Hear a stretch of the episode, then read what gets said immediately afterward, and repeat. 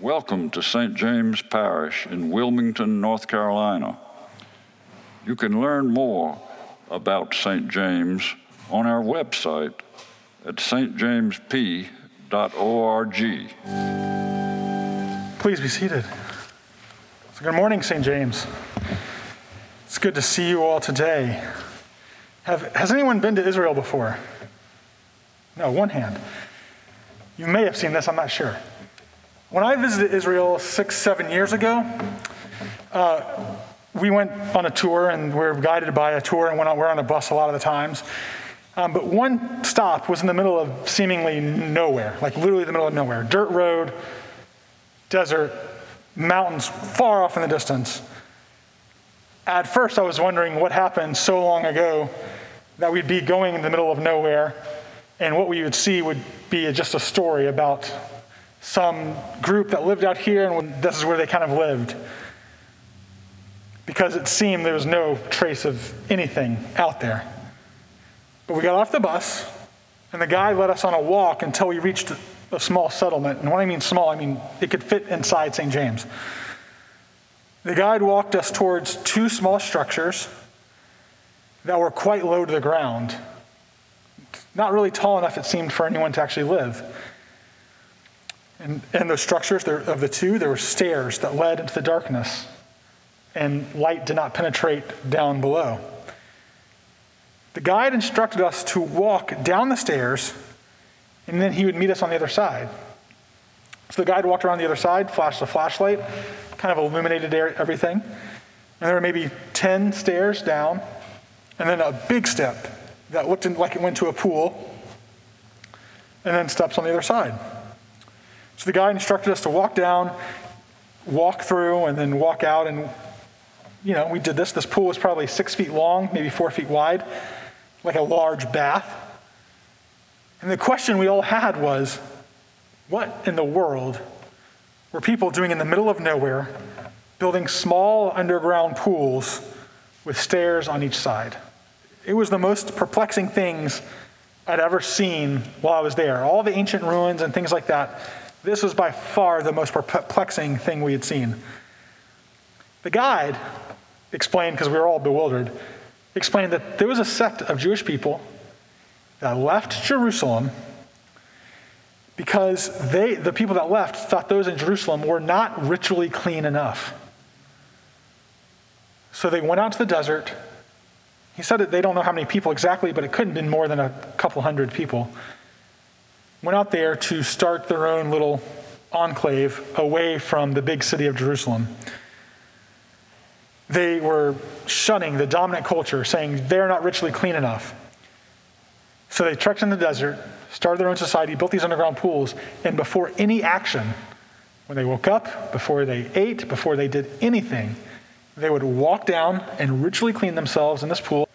So you can imagine with two of those little buildings, and let's say there's 200 people going through this thing dozens of times a day, what that water would be like. It's not fed by a natural spring or anything like that either.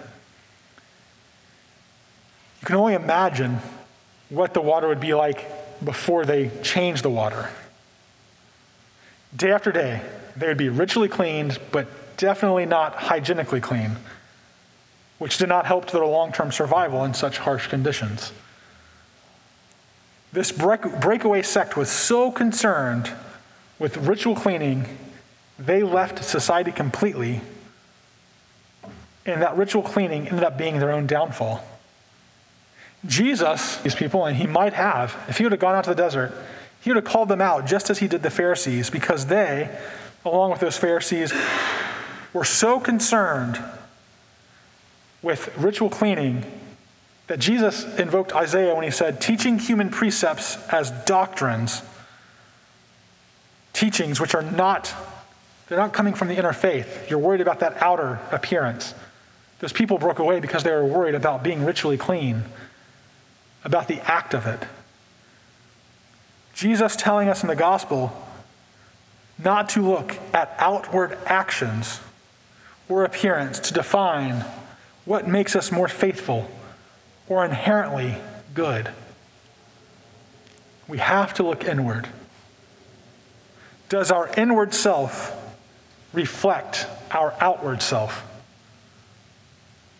Because you ritually clean your outside does not mean you are cleaned on the inside. Every one of us is not 100% a match of our inward and outward selves. I've never met anyone that's 100% match. Because if we all were a 100% match, the phrase bless their hearts would never have come into existence. It never would exist because everyone would be exactly what they are on the inside. Our liturgy is a moment where outward and inward can actually intermingle. It is full of wonderful moments, and the liturgy shapes our lives. The liturgy is something we can actually live into, but is also how we are shaped to go out into the world to care for ourselves, our community, and everyone we encounter. If we use our liturgy to better inform each of us, to shape us to a better balance between our inward and outward selves, then we can actually be sent forth at the end of each and every service on Sunday to love and serve the Lord, we can proudly proclaim and affirm our charge as we demonstrate how our inward and outward selves are actually aligned when our inner self shows outwardly. And it manifests us to good intentions and not the evil ones Jesus mentions. Jesus is calling us and the Pharisees, and I'm sure he would have called out those in the desert ritually cleaning themselves to their own detriment, to really ask what is important.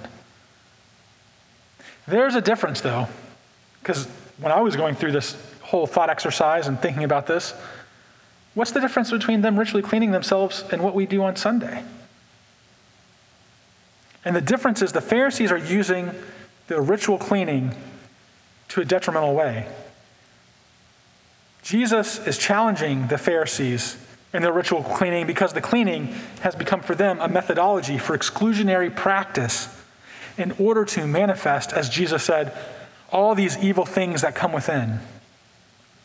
The cleaning represented everything Jesus was against because of the undertones behind it. Nothing should prevent us from being closer to God. Nothing should be a barrier in our desire to worship. If the Pharisees used that ritual cleaning in such a way to invite others into a closer relationship with God, that is one thing.